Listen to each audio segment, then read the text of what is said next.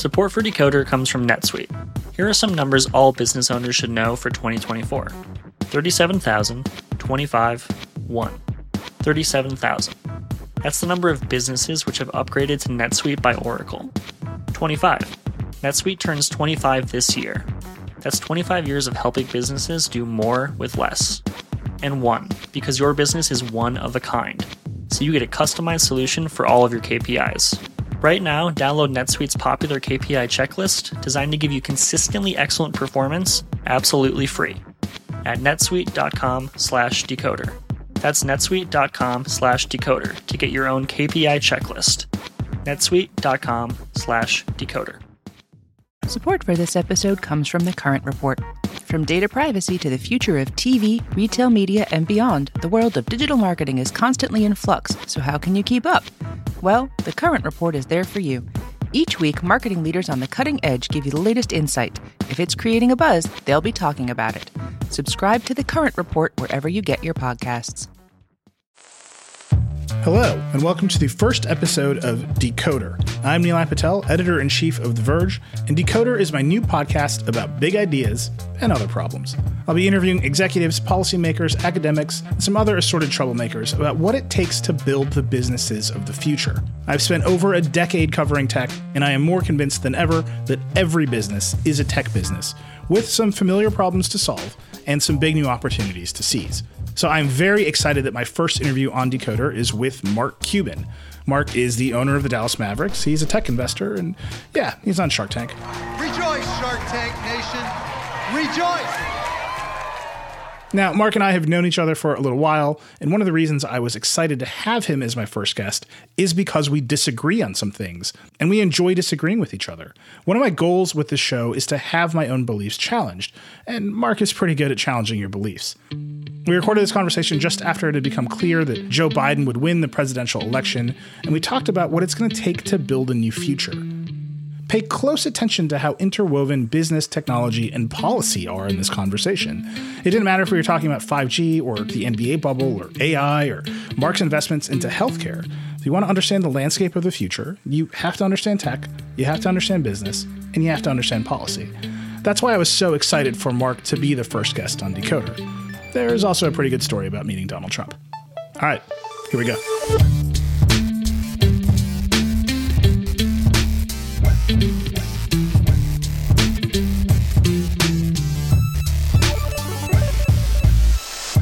Mark Cuban, welcome to Decoder. What's up? You're my first guest. It's like an honor. I'm, I'm, I'm so happy it's you. Yeah, well, if you can't get anybody else, I'm what's left. How are you feeling about? I mean, you've been obviously very vocal about the Trump presidency and what, what he has stood for. How are you feeling about a potential Biden presidency? it depends what happens with um, the Senate, right? A big part of me thinks it'll be better to have a Republican Senate, believe it or not, because I think the retribution that would come from Schumer to be Mitch McConnell's twin would be a negative for the country. I saw a couple notes from banks. I've seen the markets today. That seems to be. I saw one note from a bank that was saying a Republican Senate would be great for business. We would have sort of regulatory stagnation. We, we've lost our form of government. You know, we don't pick the best candidates. You know, I don't think anybody's here to say that Joe Biden and Donald Trump were the, the big, the best and brightest that this country has to offer, or even out of the primaries from either party. And we, you know, we we are now seeing the downside of having a political duopoly. And when a party gets power, they put power first, and they get in their head that they're able to to take control and use that power, and that's that's a problem for the country. One of the things with the Trump era that I always thought was it was like the the elephant in the room is that Donald Trump was not an effective bureaucrat. Like he didn't know how his own machine worked. Right. And so it was just chaos all this. Like he would say, I would go on CNBC once a week, and they'd be like, "Trump said he's going to bang TikTok," and I'd be like, "No, no, he's not. He doesn't know what he's talking about." He doesn't. He never does. But it doesn't matter. But you don't think that? I mean, on one timeline, Joe Biden is a creature of the government. He might be more effective at doing stuff. On another timeline, you might get someone really Trumpy who knows what to do. So to your point, right? So if the Republicans get the Senate, then Joe Biden has to be Joe Biden and tries to bring th- have to bring things together, and that's a positive, right? But think about what happens when one party has both sides. it doesn't matter what Joe Biden would think, right? You know, it wasn't like Mitch McConnell was taking guidance from Donald Trump on any legislative issue. Yeah. On any policy whatsoever. And I don't know, you know, and it's not like Nancy Pelosi was talking to Joe Biden and saying, What do you think? Or Chuck Schumer was saying, What do you think? I really want to know what Joe Biden has to say before anything came out. Look at stimulus. We need stimulus. This economy needs stimulus. People are dying, people are starving, and they're arguing about money for, you know, charities in Washington D.C. You know, it's just ridiculous the things that they're arguing about. Right. So let's talk about we got to. There's a pandemic. I want you know, the NBA came through uh, the bubble very successfully. The NFL seems to be a little less successful at it. There is stimulus that's needed in the economy. Then there's a massive set of accelerating trends, things people saw coming for a long time that are just real now.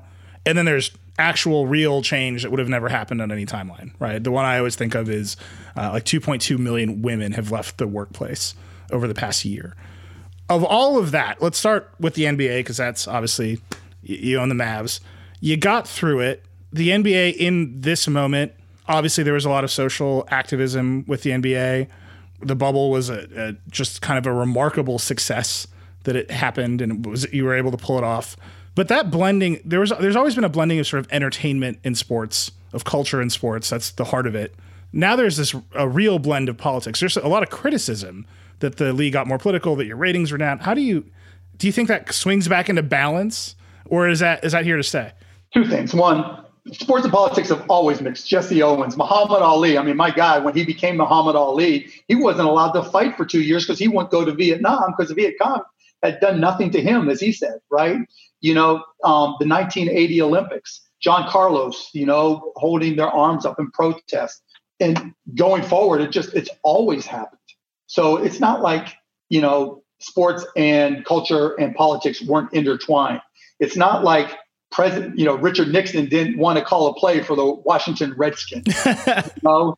Yeah, but you're talking about stars, right? In the in the in the finals, like every NBA player has a has a social message on the back of their jersey. That's a different. I don't think the median athlete in any pro league felt comfortable before.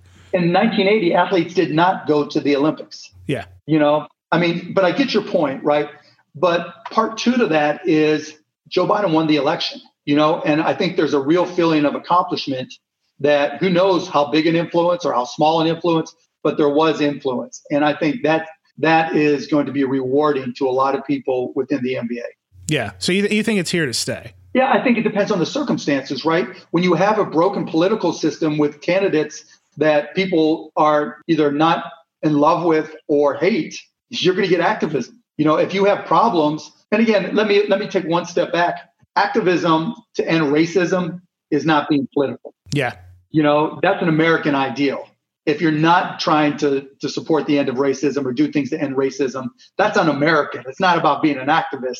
That should be part of our daily lives. If we see it, say something or do something, or you know, be anything but. You know, and so I but I do think that we will see when there's challenges, there'll be increased confidence to try to have an impact. So, as you think about the NBA coming out of this, obviously there's some discussion on when the season will start again.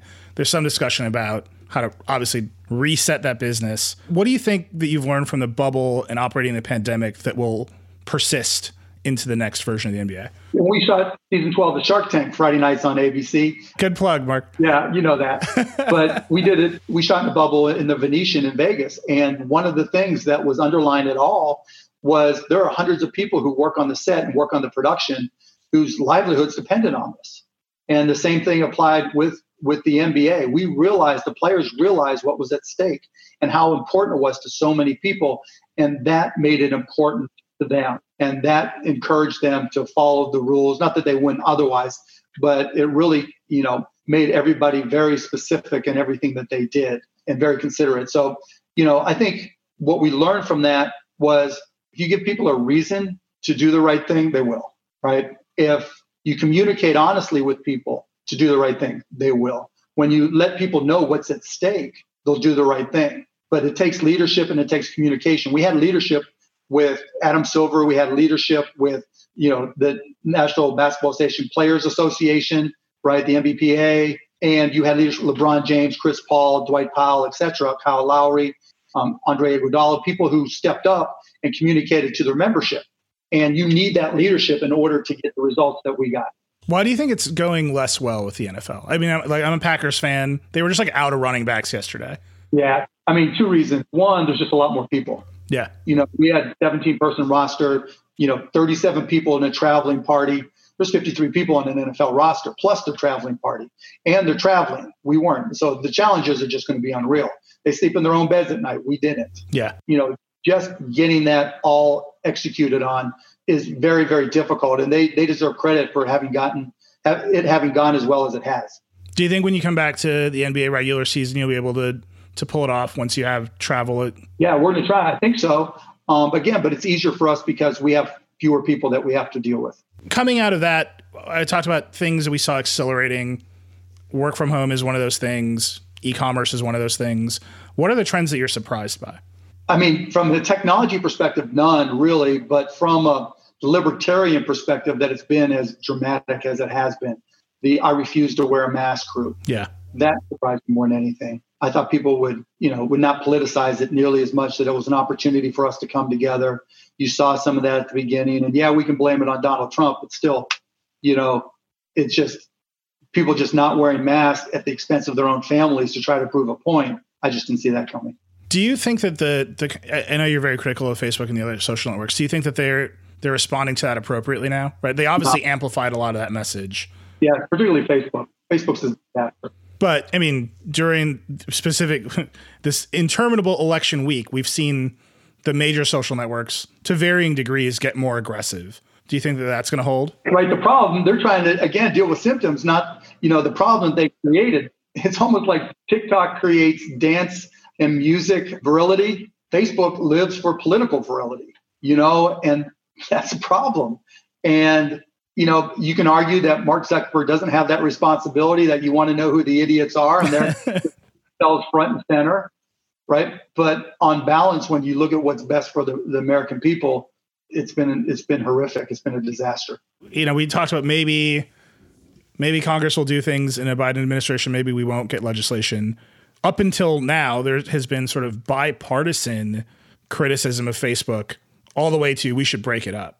Do you think that that kind of remedy actually solves the problem, or is this a leadership problem? Breaking it up doesn't solve it because it's, it's all about algorithmic amplification is the problem, right? So you're you're putting somebody effectively with Facebook. You're putting someone in a room and putting speakers all around the room and and re-educating them. Yeah, you know, it, it's like Facebook camp, you know, where whatever bubble you're in, that bubble is being thrown at you continuously in, in a re education process that you may or may not have asked for. Now, you may choose to stay there because you always do have the right to leave. And that was always my perspective originally. You don't have to be on Facebook, right? You're not getting something you're not asking for.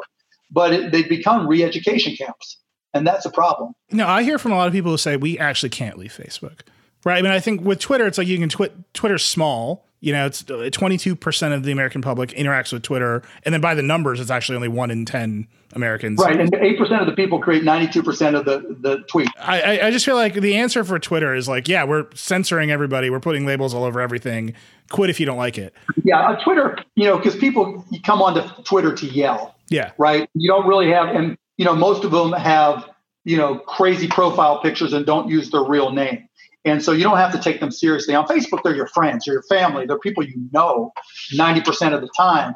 And so that just has a different impact on you, you know. And so, you know, one of my kids' parents, you know, going on there saying, you know, the election's being stolen or, you know, Joe Biden has dementia or the Democrats are leading to communism and we'll be Venezuela within four years. And then three of their friends come in and say, You're right, you're right, you're right. That's a different conversation than Patriot 462, a golden Christian, you know, that's been on since, you know, July of 2020 saying, Cuban, you're a communist. Yeah.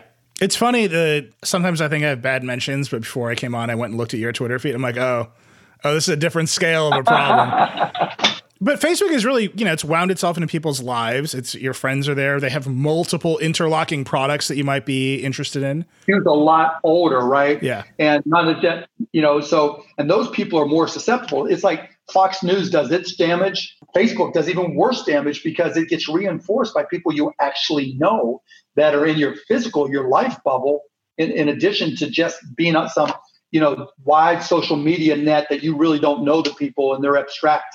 Facebook's not abstract, and that's the huge difference. What I'm getting to here is solving that problem. You don't think breaking them up and making them compete would work? No, because so if there's Facebook one and Facebook two, they're both going to be the same. You think?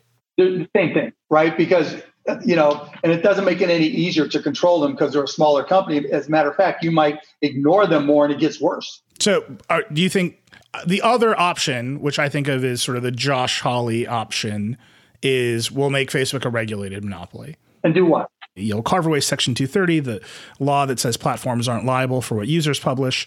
You'll do algorithmic transparency. You'll make them audit every content moderation decision they make. Yeah, that's tough, right? But I do agree with what Roger McNamee said, and I take it even further. Yeah. You know, he said to dismiss 230 for anything that is negative, that negative am- algorithmic amplification. I think you get rid of 230 for any content that has seen any algorithmic amplification.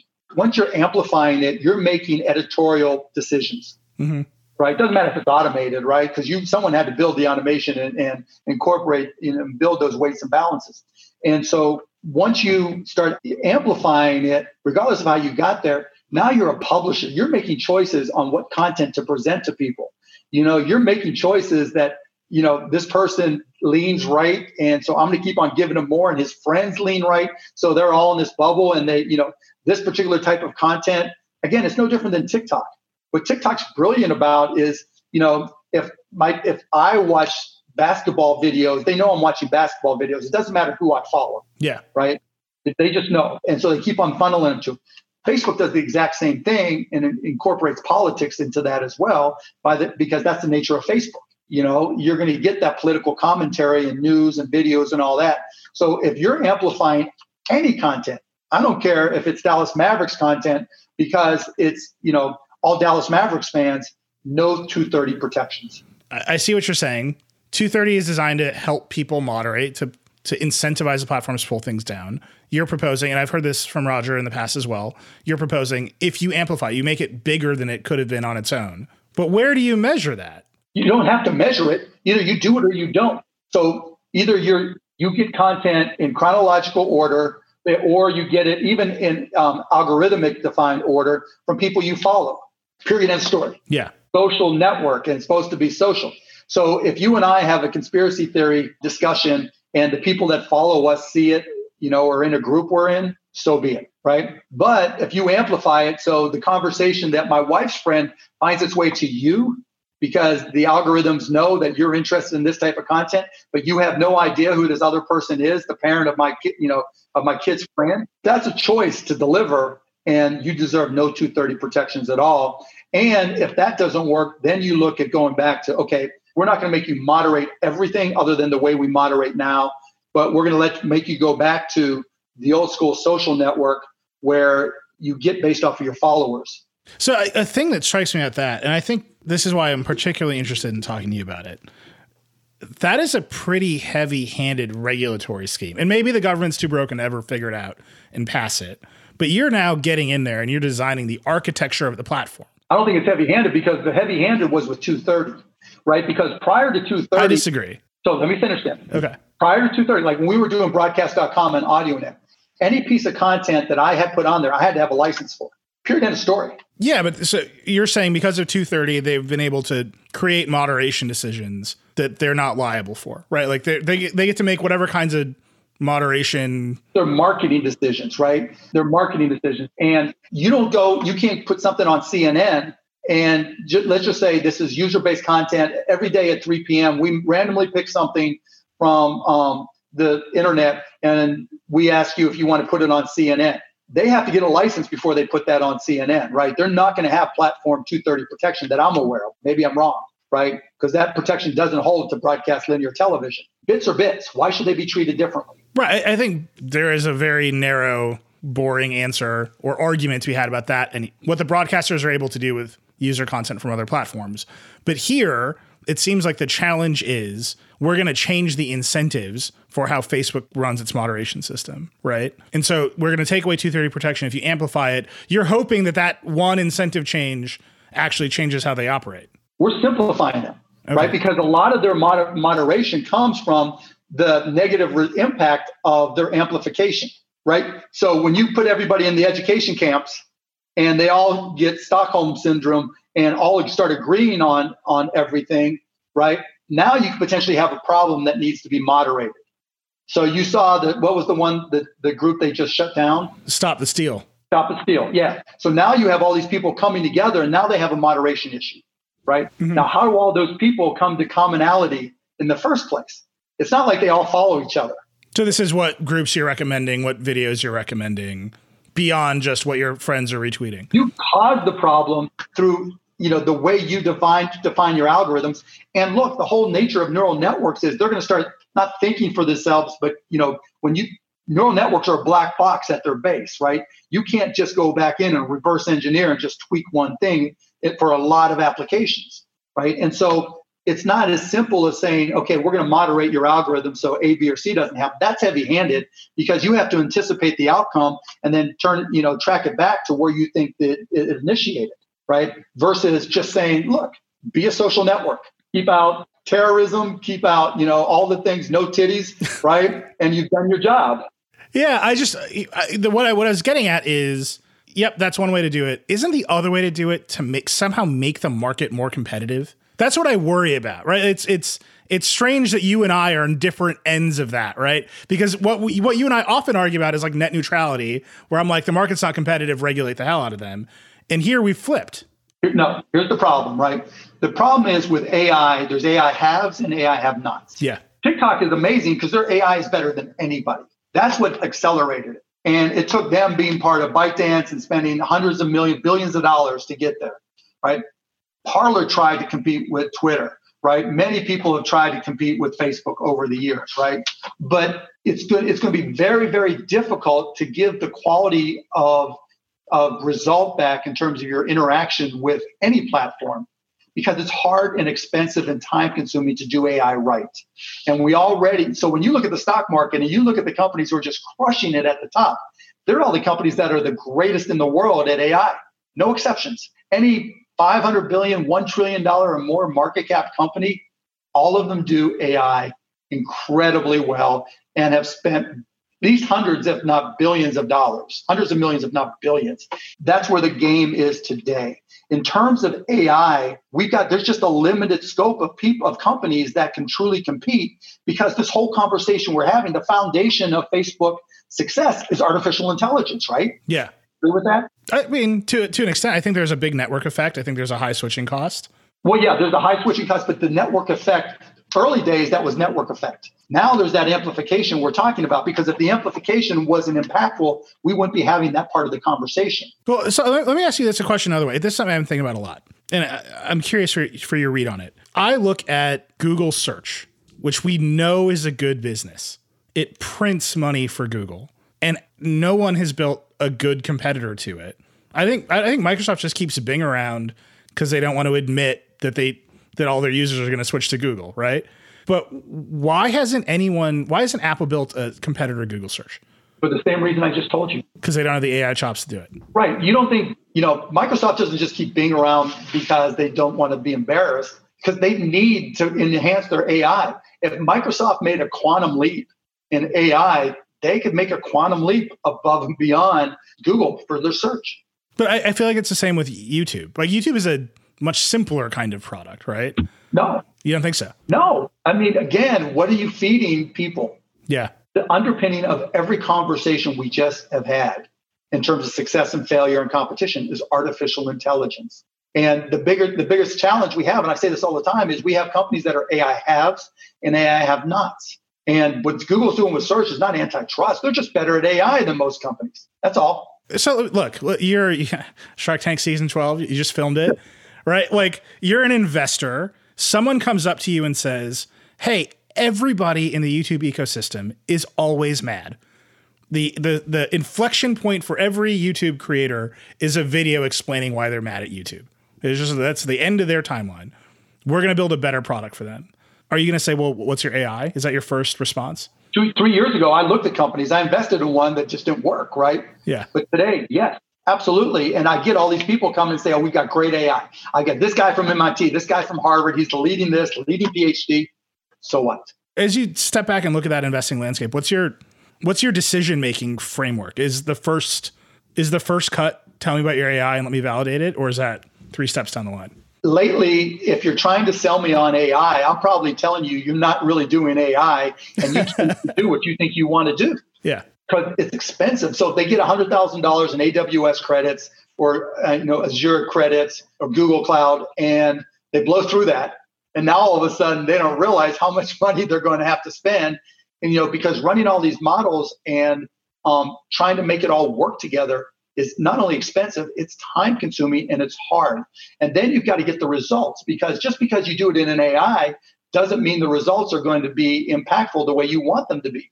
You could spend a billion dollars on an AI search engine project and it's not going to be near as good unless you just get just these rocket science people, right, that are just beyond the best of what Google and Microsoft and Amazon and Facebook have and Apple and Twitter have right? You, you're going to need to find those those anecdotal people, right? Those those people that are outliers, these outliers that are just beyond the intelligence of what these major companies have.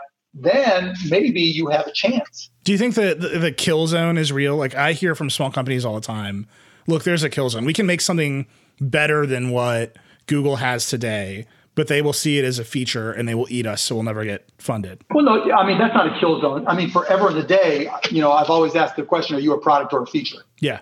Right. So that's always been an issue, and you're always competing. You know, 50, 60 years ago, they were competing with IBM. Then Microsoft, you're always competing with. Now, then Google, then Facebook. It's just, you know, that's just the nature of the beast. But there's not really the kill zone from a product perspective because most people don't try to go head to head for their primary products there's just no good reason to.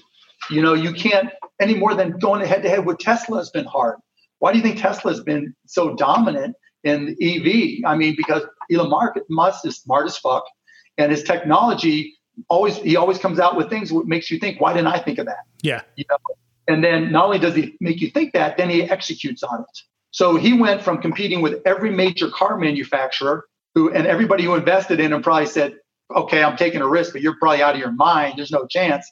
And he changed the game, right? So it's not like it's in, not capable of happening, but you need five Elon Musk together that have, you know, Elon Musk says he's going to do the boring machine and he does it. He says he's going to do a space rocket that, that lands again and he does it, right? A recyclable space rocket.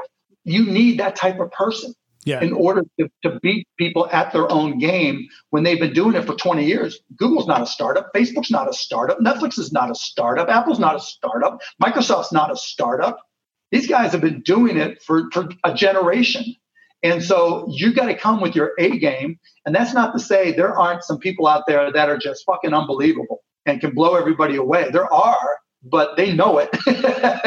and they're working on the vaccine, right? Yeah working on creating things that aren't about search because if you're trying to change the world and you are the best of the best of the best at AI, the last motherfucking thing you're working on is search. Yeah, because it looks like a solved problem with no entry. And, and not even that there's no entry. Let's say you do it better than Google. Yeah, you can make money, but you kids, you know, particularly Gen Z, that's not the goal. You know, making money is a byproduct. Changing the world for the better that's the goal. And that's the beauty of Gen Z. And that's why I'm, I'm, really hopeful about this country because that's their mission. They all have a social construct of what they're trying to accomplish.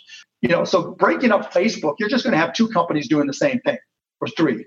I mean, if you think Facebook is too big, you and I have talked to each other for years about telecom companies, and I've always thought those are too consolidated, and we're kind of seeing it now. 5G is launched; it's it's here. Uh, there's a PC Mag story that came out today. The United States has the slowest 5G in the world hopefully it'll inch up better. We have seen kind of the AT and T consolidation. They own Warner. Seems like they're making big changes. Jason Kilar's new CEO of Warner Media, sweeping through it. A bunch of HBO people are gone. We'll see what happens to CNN after the election. Rumors there. Do you think their eyes are still on the prize? Do you think the big telecoms are distracted? Because it feels like they're all over the place. Yeah, they are because you know they they hope for linear television to last longer than it did, and it didn't. But they're still where they're making their money is selling broadband And well, they'll make more money is selling via 5G, but you also have to realize, and I'm not the expert in here in terms of the technology for 5G, but Huawei was the leading provider and low cost provider. And now all of a sudden it was gone, right? And then there were different decisions made on millimeter wave and what was the best approach. And, you know, it's happening. It's not happening as quickly as people would like, or the quality is not necessarily there the way people would like. But I don't think there's any question now. And I think I told you this when we talked that, you know, 5G will replace wired broadband. Yeah. And then 6G will replace whatever, you know, comes along there. I think by the time this will come out, I can say this out loud, but this here's the Pro, the 12 Pro Max. I uh-huh. right now I'm in rural America. I have two bars of 5G. It is not fast enough to replace my wired broadband here. So I think the curve for that is going to take a long time. Well, but you're a year in, yeah, right? So it might not happen to you immediately, but you know, the minute I can put a, a 5G MiFi in my house because I have a decent 5G signal, done. Yeah. Done. And places I travel where I know that there's 5G instead of using wired, you know, um, Wi-Fi from a hotel, done. Right. I'm doing it. And so they don't have a choice but to compete. And that was also my always my thing to you, right? Because you know it was always localized or territorial at some level with telecom, and that territorial perspective is is being decimated right now. But it's being decimated. But there's still only three national carriers. Are you are you hoping to see more re- like regional 5G competition? Not, not even that. Even with three, because the spectrum that's going to be hard, right? Yeah, yeah. But but even with three, that's three more. That's two more than what you were talking about when we had our conversation. that's fair. How do you think the the you were talking about linear TV going away? You obviously that's a big deal for sports. It's the last thing holding linear TV together in many ways. Yep. You are seeing, especially with AT and T, the bundle of content and access. T-Mobile just launched a TV service. That is, in some ways, to me, like that's the net neutrality moment, right? AT and T is going to zero rate HBO Max. T-Mobile's cable-ish thing, T-Vision, is going to be prioritized in that network. If the only thing holding all that together is sports, where do you come in and play? I mean, it's hard to say. I don't have a good answer for you. I really don't. Um, it's something I'm still learning and still trying to figure out. I don't have a good answer. What have your conversations been like? It, trying to find that equilibrium. You know, how do we disrupt ourselves? How do we, you know, how do we sustain our partners and do the right thing for our customers? You know, you can't just always maximize revenue. You got to look, you know, it's not just short term. You got to look long term. And so trying to figure out what our options are, that's part of the challenge. You know, have you thought about going direct NBA? Of course, but you know, it, it's going to be expensive right? Yeah. We also have partners. You know, the the the Players Association isn't just all of a sudden going to say, let's reduce our revenue by X. that's already happened with the pandemic, right? So we don't, you know, that's your problem five years from now. But you know, the life cycle of a player is four point five years. So you you don't like the idea of Netflix for NBA, where anybody wants to watch the NBA pays the fee and you've got the app and it all lives inside of there. You don't think that's workable? I don't think it's workable, but I hear people ask about it all the time. Yeah, no, everybody asks about it all the time. It's trying to find that equilibrium, right? Because you have to deal with all the stakeholders and, you know, including the players. We split our revenue 50-50 with the players. And so it's not it's not a unilateral decision and it's not just a technical decision. Technically it's easy. That's not a problem at all. Yeah. You know, it's more, you know, what do our customers want? When do they want it? How do they want it? And where do they want it? But do you think having three, let's say 5G works and the Time Warner cable monopoly in New York City is finally decimated and everyone's getting wireless access and they have a bunch of choice. Now you've got three providers who might say, well, unless you pay us an access fee to our network. No, I mean, because look, Wi-Fi is not going away, and we can still go wired, and there's still a variety of options. So yeah, I'm not. That's the last thing I'm worried about because the one thing that would really, you know, again, particularly with the younger generation, with that social construct that we talked about earlier. Yeah. If you're that brand that does that, say goodbye to every customer you have ever had or ever will have. You just can't get away with that anymore. It's not 20 years ago where, you know, you can have any color you want as long as it's black. You know, those days are gone. It, you know, every every individual, every Gen Z, every millennial for the most part is a brand. And if you happen to be that fuck you telecom provider and no one's going to want to be on that, you know, telecom provider, you're going to your brand's going to be toast. I'm watching these sort of like new look reverse carriage disputes play out in sort of tangential ways, where HBO Max isn't on Roku, stuff like that. It is happening, right? I mean, Roku is basically saying, "Pay if you want to be on this platform. We're the biggest. Just pay up." And I mean, real estate is always a value, right? But Right, but it's not driving people to switch away from Roku's yet. yeah, but Roku is is not, you know, it's us or nothing. Yeah. You don't have to use Roku, and a lot of people don't, and most a lot of people don't even know what Roku is. You know, and, and there's no territorial limit, limitations. Oh, you live in Dallas, you have to use Roku, or you don't use Roku. It's hey, we're marketing, we're getting out there, we're marketing nationally, globally, and we're convincing these customers. And if you want to get to those customers, pay me. Okay, you know, it's not. We have this bandwidth. We're one of three 5G providers, and pay us to be on here. Or you and look, let me take a step back. The original conversation that we had was based off of websites, right? Because that that's the whole net neutrality thing. Net, you know, websites aren't going to be able to get access, which has all turned out to be fantasy and nonsense, right? There's never been, you know, five examples, maybe over the past 20 years, or past 12 years, maybe 15 now, of companies that have been tamped down, right? And those weren't even company specific type things. You know, so this is not a website issue anymore. And most of what you're talking about in terms of streaming um, and access is website or app driven. And so you're not, you know, I don't see anybody limiting apps. You know, oh, no, no, you know, you're you're on Google now. Google and Apple, that's a different conversation, right? The limits they have, but I don't think from a telecom perspective, I, I haven't seen anything to even suggest that that's a possibility. Well, to me, the it's not. It's the consolidation. To just come back to that theme over and over again, it's AT and T. One day will zero rate CNN and charge Fox News for access. You might think that's a great thing. I, I see that as like a particular kind of power. No, and I get it, right? But remember how Fox News got started? They paid for it. yeah, uh, they paid per sub, ten bucks a sub per month, right? Um, because when bandwidth was limited, you had to pay to get access, and so I just don't I don't see it happening that way because the competition comes from another direction. You know, you're not the, the bandwidth is isn't necessarily going to be bandwidth right now is the cost is becoming negligible. You know, and so there's so many different ways to deliver bits. You know, whether they're video or anything else for that matter, it's just not going to happen right? There's so many different ways, and someone could put up a private 5G network. You know, there's just where someone will just sell off spectrum and you know just do it you know within a small area, like we're seeing 5G networks within manufacturing environments. We're going to take a quick break, but stick around. Mark and I are going to talk about his decision making frameworks and the projects he's working on now. Support for Decoder comes from Mint Mobile. Even if you're not into the gushy stuff, Valentine's Day is an obvious time for acts of kindness and showing your appreciation.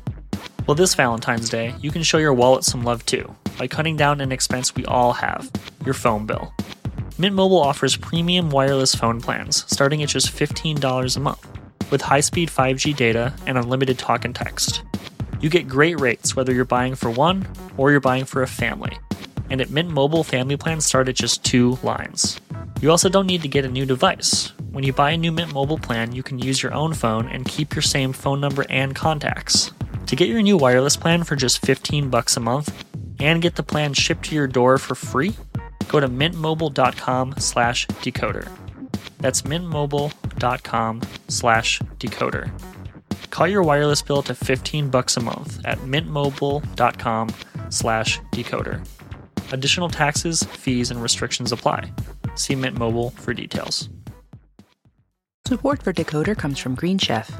If you could make a single change in your life that made you feel better and got you performing at your highest level, you'd do it, right? That's what makes Green Chef such a no brainer. The meal kits offer a ton of delicious options that make it easy to eat cleaner and feel better without spending hours in the kitchen. They'll deliver everything you need to make convenient, wholesome, tasty meals right to your doorstep with more than 80 meal options available every single week. Green Chef's menu is packed with farm fresh ingredients you might not find elsewhere, like figs, artichokes, and sustainably sourced seafood. Plus, their menu now includes a ton of science backed gut and brain health recipes, which were developed with dietitians to boost energy and immunity while improving digestion. Go to greenchef.com slash 60decoder and use code 60decoder to get 60% off plus 20% off your next two months. That's greenchef.com slash 60decoder and use code 60decoder to get 60% off plus 20% off your next two months. We're back. One of the themes that you're going to hear about on Decoder a lot is decision making. I am very curious how people make decisions and the frameworks they use to make lots of decisions at once. We've all seen Mark's decision making happen on Shark Tank, that's one part of it, but I wanted to know what his larger approach is. So Shark Tank's a TV show. Yeah. Right. So I have I have an infrastructure and my time where I can help a lot of these companies just become bigger and better. And I'm helping entrepreneurs and I'm teaching people to be entrepreneurs. And, and these people that come on the show and present us are setting the example that the American dream is alive and well. Those are all wins that aren't directly related to how much money can I make. Where I'm making investments to change the game is, you know, one of my companies is called the the um, the Mark Cuban Cost Plus Drug Company. Literally the name, because I wanted there to be no question about what we're doing. There's a drug called albendazole that's generic now and it's for hookworm. And there's still hookworm epidemics in Alabama and Texas and other places. It's $200 a course. This is a genetic a generic drug. So we created a company that went, and right now we're doing two things. One, we sent somebody overseas to the, the a manufacturer that makes it for another country. They made it for all these other countries, but no one would import it here because they wouldn't take the time. And we sent someone over there to make sure the manufacturing was perfect. And now we bring it over there, over here. We gave away thousands and thousands of, of doses to Baylor to test it all and we were ready to give it away, give away more and sell, start selling it to um, Alabama. But the COVID blow up is that's using up all their resources. But long story short, we're selling it for our cost, eight bucks plus 15%, right? So we're effectively selling it for what's going to be our cost plus, it's going to be $10.50 instead of $200 right? So those are the types of things that I'm focusing my time. We're, we're trying to do the same thing with insulin. I'm building what's called an API in one of my buildings in Dallas. It's an advanced pharmacy, something or other. I forget what the I stands for. And where we're just going to be making generic drugs and selling them at cost plus 15%. Period. End of story. We're going to post it all on our website so you know exactly what our costs are. And we're going to fuck the pharmacy industry. Now, the challenge for us is they're so entrenched with how they do pricing and how they do pharmacy benefit management. We're going to have a battle right? And there's no antitrust there. And you talk about, you know, talk about kill switches, right? That's typically what they do to, to drug companies. They'll just buy them or they'll try to preempt them. But we're going, you know, all those ju- drugs that we can make, and some I'm, I'm not going to go into now because I don't want those those pharmaceutical companies to come after us. They've already tried to buy us through the back door, um, and it's just not going to happen. Those are the types of challenges I'm really looking at right now. There's a project I'm working on that's just in its infancy called Sick Bank right? There's an economic model that says if at um, your company you get one week or two week six days sick days, right? Well, if everybody contributed one sick day from their own personal sick bank, right, of days available, into a centralized sick bank, and the companies paid some amount of money for that day, let's say you know it's $268 on average, then we can have a centralized sick bank where if you get sick or I get sick or you know Kira gets um, gets sick and 14 days is not enough, you just borrow up to 20 up to another 14 days and then we'll pay you based off of your salary because your company's already put the money in but you know just the economics work like a bank right? A little bit like an insurance company. You know different ways to approach the you know healthcare. Those are the types of things that I get excited about because I'm not even it's tech, it's all tech driven. There's all the tech underpinning, there's AI applied in a lot of different things, but it solves a com- you know tries to solve who knows if we'll be successful but we're going to try to solve these social problems that need to be solved. And is that related to i mean we started this conversation with government gridlock the government's not effective our politics are broken. Is that just a direct reflection of your feeling that way? Yeah of course. Because a lot of people would say like i think about the, the amount of people who look at gofundme's for healthcare and say aren't you you just but you just made taxes. That's all you just did yeah, it, it's ridiculous, right? I mean, our healthcare system is broken, and it's because you know it's it's a lot simpler than people are making it out to be. And the answer is not Medicare for all.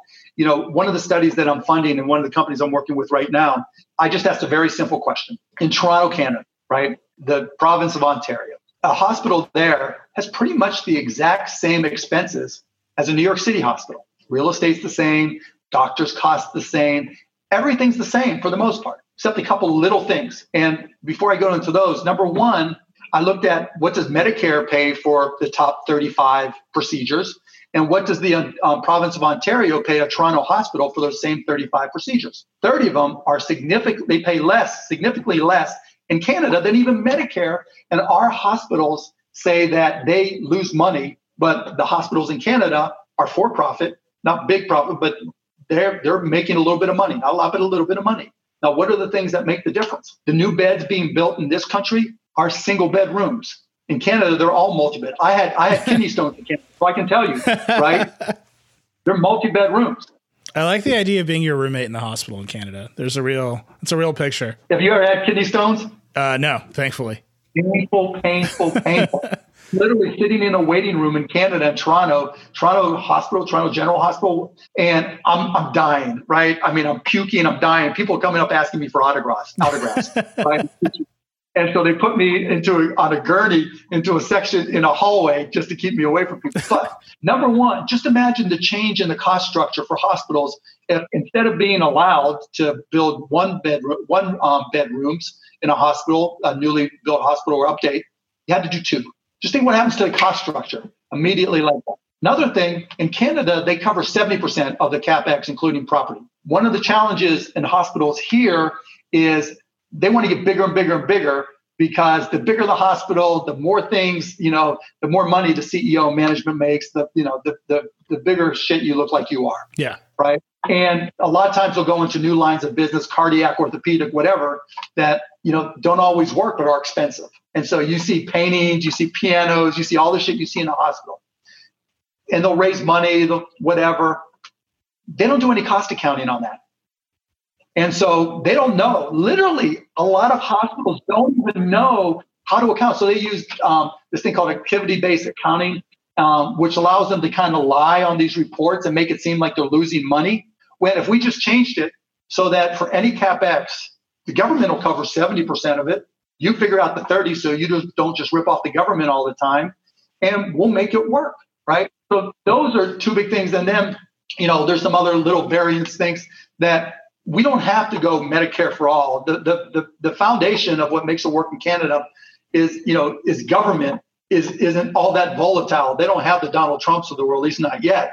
Because if we tried Medicare for all, like I mentioned a little bit earlier, you know, and then you get another Donald Trump type in and he just tears it apart. Now we have no health system. So you need to have competition, but you've got to pick the right way. So that's another project that I'm working, actually multiple projects that I'm working on. It's interesting because you, you, the, the ones that you've talked about, they're in industries where there is rampant consolidation, right? Government protection. Yeah, it's like my parents are doctors. Their hospital system, like where I grew up, there used to be eight hospitals, and now they just slowly all merged. And the my joke was always they worked at competing hospitals, and we could always pick. And like it's just inevitably now they work effectively the same one, right? Like so, part of the problem is competition. Yeah. Right. So if one of those hospitals has single bed rooms and that you know you're they're part of the network from your company, then the other hospital better have single bed rooms. Yeah. And if you're not part of that network, you know, for then you're going to have to compete to, to get access to it. And look, the insurance companies have no incentive to pay less, right? So they're paying the biggest hospital, the most marketable and best brand, more money than they should because they make, you know, after their um, medical loss ratios, they're making 15% of a bigger number, which makes them more money. And the hospital's getting paid more, so they can put up more buildings and build more shit, right, that may or may not be needed. Um, and then the hospital who doesn't win those battles or hospitals, see ya. Yeah. They're gone.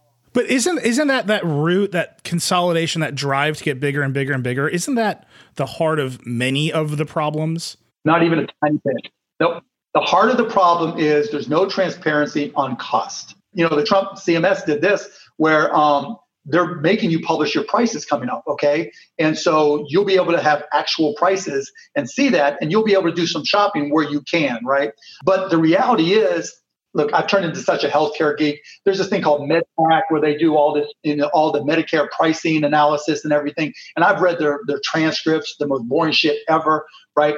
And a lot of the foundation of the problem is hospitals saying all the time, we can't make money at Medicare or Medicaid rates. And so that is the fundamental issue. And so now you can't make money, and everybody believes that's the truth. Now they're just getting paid more and more that they're just spending on all this other stuff. And then there's two other things that I think that uh, that I will bring in. Like in Canada, um, they pay for the malpractice insurance for the hospital. Yeah. All right, that's a smart thing to do. Right? In Canada, also, and it would help the hospitals of smaller sizes, every procedure gets paid for, every single one of them. And so part of the healthcare thing I'm working on every procedure gets paid for. Because what happens is you can walk into a hospital and if you don't have insurance, then there's a whole process. You still have to give a certain amount of health care. Then there's a whole process that the hospital has to go through to get reimbursed. And that should be taken care of. And that reduces part of the risk as well, because that's just basic healthcare rights. You know, but we don't do that here. We make it circuitous, uh, you know, we make it circular to, to try to get hospitals to get reimbursed. So these are all common sense things that can make a huge difference that we can learn from Canada and wouldn't be all that difficult to apply here without going to the extremes of Medicare for all, where you kill private industry healthcare and if that happens and, and somebody who just hates the Medicare for all and guts it, like we've seen try to happen with the ACA, we're not caught in a catch 22 because there's no way to prevent some executive order from being written from a president in the future that says, okay, you know, just like the mandate's gone, you know, just like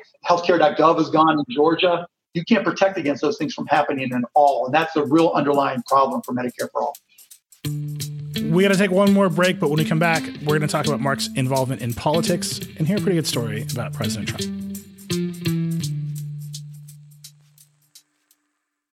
Right now, businesses are facing tough choices.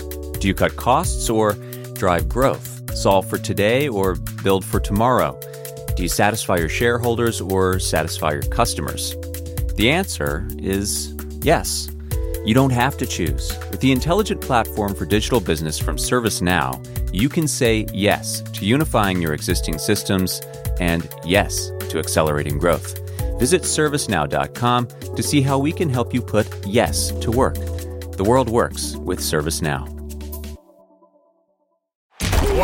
That guy means business. Just an amazing player. No, not him, the sports photographer behind him. Uh, what? He has a business bank account with QuickBooks Money where he earns 5% annual percentage yield, so he's scoring big on and off the field. You might even say he's the MVB. MVB? The most valuable business.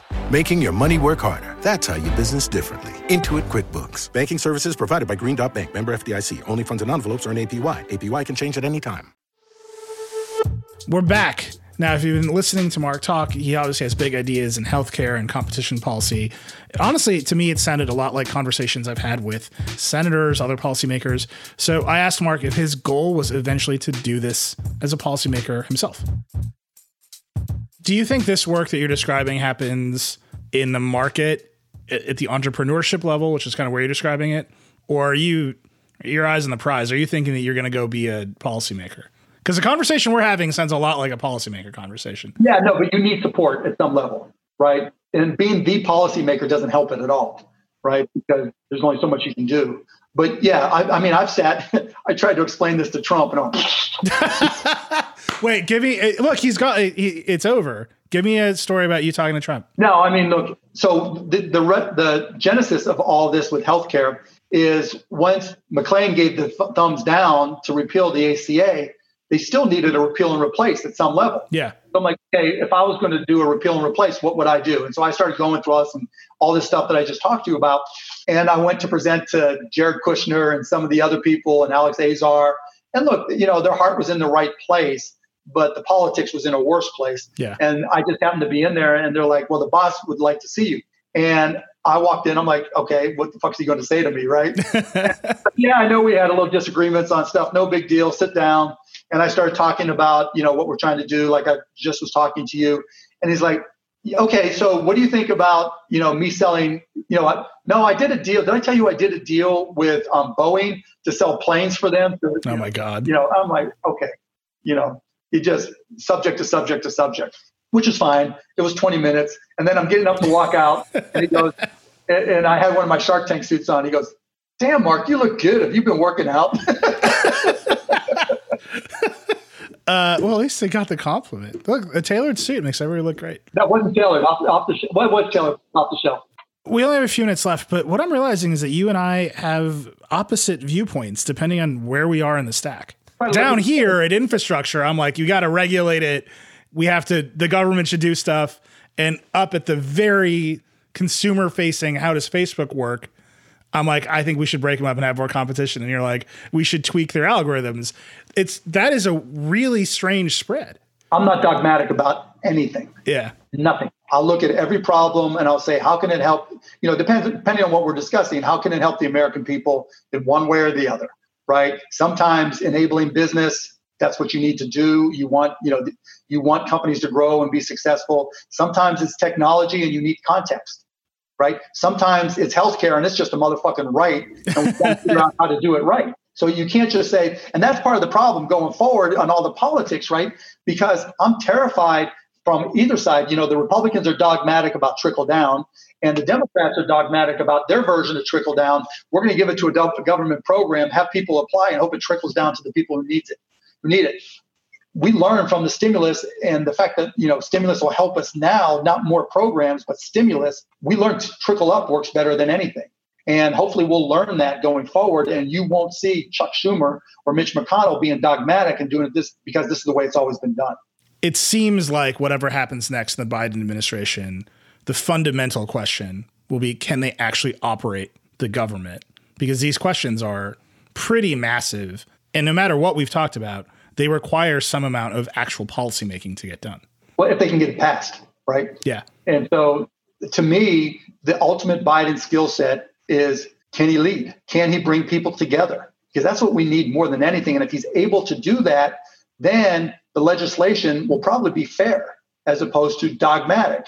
You know, my greatest fear, as I said earlier, is if the Democrats win the Senate and Chuck Schumer turns into the Democratic version of Mitch McConnell. And he just does everything that Mitch McConnell did, which was horrific, right? But to the benefit of the Democratic Party. And, and you know, we, we start talking about, you know, Chuck Schumer putting party over country. And that leads to more civil problems and challenges. And so I, I, guess what I'm saying is I don't trust the Democrats to do the right thing because power corrupts. And absolute power corrupts absolutely. I guess we'll see. Mark, it has been I'm so happy that you've been the first guest on this show. This has been a great conversation. Yeah, we covered a lot of stuff, didn't we? Wait, in one hour. We just like flew through it. I knew it. We're gonna have to have you back We'll have like a midpoint check-in on the first year of Biden. We'll have to have you back soon. Oh, I'm happy to. Right. I hope you know. I hope it's just brilliant and smooth sailing and everything's amazing. All right, man. Thank you so much. Thank you, man. So that's the first episode of Decoder. Thank you to Mark Cuban for being our first guest, and thanks to you for listening. We hope you enjoyed it. We would love your feedback. You can tweet at me. I'm at Reckless. We got more to come. This is just the beginning. Decoder is a production from The Verge and part of the Vox Media Podcast Network. The show is produced by Sophie Erickson. Our audio engineer is Andrew Marino. Our music is by Breakmaster Cylinder. Please subscribe wherever you get your podcasts. We'll be back next Tuesday with another episode of Decoder. See you then.